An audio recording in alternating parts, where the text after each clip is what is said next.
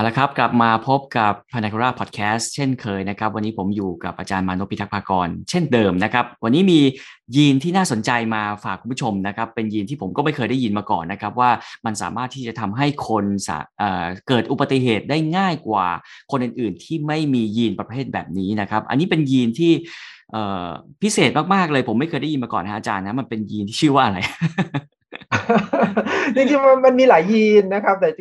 จากที่เราเคยคุยกันนะถ้าคุณจำได้จากครั้งก่อนๆก็คือเราบอกว่าเอ๊ปัจจัยทางพันธุกรรมเนี่ยจริงๆมันส่งผลต่อทุก ๆ เรื่องที่เกี่ยวข้องกับมนุษย์นะ เนาะเกือบทุกเรื่องเลยนะครับ จะยกเว้นอย่างเดียวก็คือเรื่องการนับถือศาสนาอย่างเดียวเนาะซึ่งยังยังหาไม่ได้ว่ามีปัจจัยอะไรแล้วเราก็พูดถึงบอกว่าจริง ๆ แล้วเนี่ยแม้กระทั่ง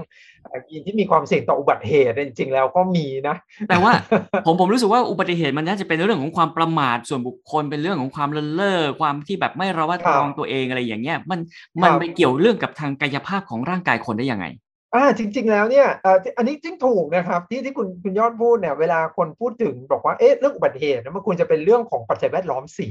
อันนี้จริงนะไม่เถียงเลยนะว่าปัจจัยแวดล้อมเนี่ยมีส่วนสำคัญมากๆอ่าในการเกิดอุบัติเหตุนะครับอุบัติเหตุเนี่ยมันมีทั้งหลายรูปแบบเนาะมันมีรูปแบบของอุบัติเหตุที่ทางรถยนต์ที่เรารู้จักอ่าคุ้นเคยกันดีใช่ไหมอ่ารถ รถชนบ้าง หรือว่ามอเตอร์ไซค์บ้าง หรือว่ารถบรรทุกบ้าง อีกด้านหนึ่งก็คืออุบัติเหตุทั่วๆไปกับกิจกรรมอื่น ๆ ของมนุษย์เนี่ยเช่นเดินบ้าง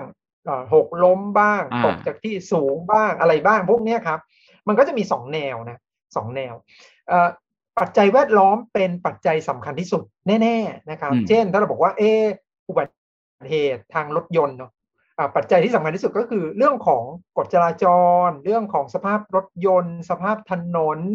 ดินฟ้าอากาศ หรือแม้กระทั่งคู่กรณีไม่ใช่เกิดเกิดกับเราแต่เกิดคู่กรณีอย่างนี้เป็นต้นนะครับ แต่ว่าอันนี้ก็เป็นปัจจัยใหญ่จริง ๆ อันนี้ไม่เถียง แต่มันก็มีปัจจัยของเจ้าตัวหรือบุคคลอยู่ด้วยนะที่ทำให้คนคนนี้มีความเสี่ยงสูงหรือน้อยกว่าคนอื่นในการเกิดอุบัติเหตุ ถ้าคุณยอดทราบเนาะหรือหลายคนที่ไปไปอยู่ต่างประเทศเนี่ยจะจะรู้ว่า เวลาเขาดูโปรไฟล์หรือว่าดูความเสี่ยงว่าใครจะมีความเสี่ยงต่อการเกิดอุบัติเหตุมากหรือน้อยซึ่งส่งผลต่อเบี้ยประกันรถเนี่ยนะเบี้ยประกันรถเนี่ย คือเขาจะดูก่อนว่าคนคนนี้นะคนคนนี้อายุเท่าไรคนคนนี้เพศอะไร คนคนนี้มีการงานเป็นยังไง มีลูกหรือยังอะไรอย่างเงี้ยพวกนี้ก็จะเป็นอะไรฮะเป็นโปร ไฟล์พฤติกรรมของคนเนาะที่บอกว่าคนคนนี้เขาจะมีความเสี่ยงมากน้อยแค่ไหน ในการเกิดอุบัติเหตุเนาะอ่าใช่แต่ว่าแล้วโปรไฟล์พวกนี้มันมันบอกความเสี่ยงได้จริงไหมมันมีการเก็บข้อมูลมาระยะยาว ที่บอกว่าอ่า ถ้าเป็นคนที่แต่งงานแล้วเนาะความเสี่ยงในการเกิดอุบัติเหตุก็จะน้อยกว่านะ คนที่เป็นโสดก็อากาศต้องธรรมดานะครับคนเป็นโสดก็จะมีความอะไรอะอ่าไม่มีห่วงภาระมาก อ่าไม่มีภาระอะไรมาก หรือจะเป็นคนที่มีความอิสระเสรีสูงอะไรอย่างเงี้ยนะเป็นเรื่องธรรมดาซึ่งจริง ๆ แล้วเนี่ย risk profile หรือ profile ความเสี่ยงของบุคคลเนี่ย มันไม่ได้อยู่แค่เรื่องปัจจัยแวดล้อมอย่างเดียวเนาะเรื่องของพันธุกรรมด้วยนะฮะพันธุกรรมด้วยว่า แต่ละคนเนี่ยมีลักษณะ ปัจจัยทางพฤติกรรมอะไรบางอย่าง ที่ทำให้เขามีความเสี่ยงสูงหรือต่ำอยู่แล้วหรือเปล่านะครับนะครับที่เขาเรียกว่า personality trait เนาะหรือว่า หรือว่าหรือว่าลักษณะทางพฤติกรรม ซึ่งเรารู้ว่าลักษณะพฤติกรรมพวกนี้จริง ๆ มันมีปัจจัยทางพันธุกรรมที่เป็นตัวกำกับอยู่ส่วนหนึ่งนะครับ เช่นอาจจะมียีนบางยีนนะครับ ที่เป็นตัวกำกับที่บอกว่าคนคนนี้จะมีลักษณะทางพฤติกรรมหรือ personality trait แนวไหนอ่าแนวที่เขาเรียกว่า risk taker ป่ะอ่าเช่นคนที่เขา เอาไปพวกชอบเสี่ยงชอบอ่าชอบเสี่ยงขับรถเร็วนะครับ หรือว่าชอบเล่นกีฬาผัดโผนอ่าอะไรอย่างเงี้ยครับพวกนี้ก็อาจจะมีความเสี่ยงต่อการเกิดอ่าอุบัติเหตุได้ง่ายกว่าอ่าเข้าใจเข้าใจฮะอ๋อเป็นเป็นแบบเอ่อพวกพวกห้าวอะไรอย่างเงี้ยนะฮะชอบชอบเสี่ยงชอบแบบเล่นกีฬาเอ็กซ์ตรีมอะไรอย่างเงี้ยใช่ไหมฮะ มันก็เลยทำให้เอาตัวเองไปอยู่ในสภาวะแวดล้อมที่มันเสี่ยงมากกว่าคนปกติ จริงจริงอันนี้อันนี้ใช่ครับ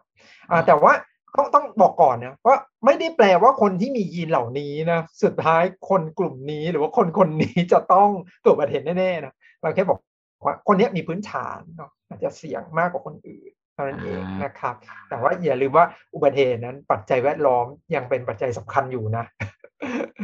ถูกถูกฮะก็คือว่าอ่าขับรถแหละอาจจะมีคนอื่นมาชน หรือว่าแบบว่าเอ่อ มีอะไรตกใส่หัวอะไรเงี้ยนะฮะแต่ว่าเรื่องของ personality เนี่ยมันสามารถบ่งบอกทางยีนได้จริง ๆ ซึ่งซึ่งมี personality หรือว่าลักษณะทางกายภาพหลายอย่างที่มันสามารถมีความเสี่ยงหรือว่าเลินเล่อได้มากกว่าคนทั่วทั่วไป ในเรื่องนอกจากในเรื่องของการชอบความความความเสี่ยงหรือเป็นพวก risk taker แล้วเนี่ยนะครับ มันมี ยีนอะไรที่บนบ่งบอกว่าคนคนนี้สามารถเกิดอุบัติเหตุได้มากกว่าคนอื่น หรือว่าน้อยกว่าคนอื่นไหมครับอีกอันหนึ่งก็คือเป็นในแง่ของปัจจัยทางทางสุขภาพแล้วนะครับ เช่นพวกนี้เนี่ยเราส่วนใหญ่ข้อมูลจะเน้นไปทางคนที่วัยกลางคนในสูงอายุมากกว่านะครับ เช่น เรารู้ว่าปัจจัยการการเกิดบัติเหตุนะหรือบาดเจ็บเนี่ยมันจะมี 2 เรื่องคือ เรื่องของการเกิดเกิดเรื่องณตอนนั้นเลยหรืออีเวนต์เนาะหรือว่า หรือว่าเหตุการณ์นั้นเกิดเกิดขึ้นณตอนนั้น อีกด้านหนึ่งก็คือผลพวงที่ตามมา เช่นถ้าเราบอกว่า โอ้คนคนนี้เขาเขาอาจจะล้มนะแต่ว่าถ้าเขาแข็งแรงดีนะเขาก็ไม่เกิดเรื่องนะถูกไหมก็อาจจะนิดนิดหน่อยหน่อยเนาะแต่ว่าถ้าเกิดคนที่มีความร่างกายอ่อนแอกว่าคนอื่นอะไรอย่างเงี้ยครับเวลาเกิดการบาดเจ็บก็จะรุนแรงกว่าก็ได้นะครับที่เหลือก็จะเป็นข้อมูลหรือว่าปัจจัยทางพันธุกรรมที่ส่งผลต่อเรื่องของ ลักษณะหรือพื้นฐานทางสุขภาพเป็นหลัก เช่น คนคนนี้เขามีปัญหาเรื่องของกล้ามเนื้อไหมมีความหนาเรื่องกระดูกหรือเปล่า กระดูกเขาบางกว่าปกติหรือเปล่า เวลาเกิดอุบัติเหตุก็อาจจะบาดเจ็บมากกว่าคนอื่นอะไรอย่างนี้นะครับ เมื่อเทียบกับคนที่อื่นที่แข็งแรงดีอะไรอย่างนี้เป็นต้นเข้าใจเข้าใจ อย่างนี้มันจะมีโอกาสไหมครับที่บริษัทประกันสมมุติบริการรถยนต์เนี่ยเอาข้อมูลตรงนี้มารวบรวมอยู่ในโปรไฟล์ด้วยว่าคนคนนี้น่าจะมีความเสี่ยงมากน้อยแค่ไหนโดยดูจากยีน โอ้อันนี้ต้องขึ้นขึ้นกับโมเดลของการคำนวณความเสี่ยงของเขาละ แต่ผมยังเชื่อว่าน้ำหนักอันเนี้ย ถ้าโดยรวมนะที่เทียบกับน้ำหนักอื่นเนี่ย อาจจะน้อยกว่านะครับเพราะว่าปัจจัยการเกิดอุบัติเหตุเนี่ยครับโดยเฉพาะอุบัติเหตุทางรถยนต์เนี่ย มันไม่ได้เกิดขึ้นกับเรื่องของความเสี่ยงของคนคนนั้นคนเดียวนะครับเรื่องของรถยนต์ สภาพถนน สภาพอากาศคู่กรณีอย่างที่ที่เราคุยกันตอนต้น ก็มีผลมาก แต่อาจจะมีผลในกรณีของคนที่เป็นเขาเรียกว่า repeated offender ก็คือ คนที่เกิดซ้ำๆอะนะเช่นเอ๊คนนี้ซื้อประกันแล้วทำไมชนบ่อยเคลมบ่อยอ่าเคลมบ่อยชนบ่อยเนี่ยอันนี้ต้องมาดูเหมือนกันว่าเอ๊ะคนนี้เนี่ยเขาเกิดอะไรขึ้นเนาะมีมีปัจจัยอะไรหรือเปล่าทำให้คนนี้เป็น risk taker ป่ะอ่า หรือว่าอาจจะแบบดวงซวยจริง ๆ อะไรอย่างเงี้ยเจออุบัติเหตุประจำเลยอะไรอย่างเงี้ยนะครับเอออันนี้อันนี้เป็นเป็นเป็นความรู้ใหม่นะครับ แล้วก็คุณผู้ชมหลายคนถ้าสมมติว่าอาจจะอยากสงสัยตัวเองนะครับว่าตัวเองมียีนที่เกี่ยวกับเป็น risk taker หรือเปล่าเนี่ย อันนี้ก็ไปตรวจแล้วก็สามารถดูได้ด้วยเช่นเดียวกันใช่ไหมฮะใช่ครับใช่ครับ แต่ว่าอย่างที่บอกนะครับ อย่าอย่าเพิ่งคิดว่าโอ้ตายแล้วพื้นฐานดวงเราเป็นคนที่เสี่ยงต่ออุบัติเหตุมากหรือเปล่า คือ risk taker มันก็มีข้อดีแล้วก็มีข้อด้อยข้อด้อยอย่างที่บอกว่าเออมันจะมีความเสี่ยงต่อการเกิดการบาดเจ็บหรืออุบัติเหตุได้ง่าย เพราะว่าเรามีความกลัวน้อยฮะกลัวน้อยเรามีความกล้ามาก แต่ risk taker มันก็มีความมีมันมีข้อดีในหลายๆอย่างเหมือนกันข้อดีคืออะไรครับในแง่ในแง่ของการตัดสินใจใน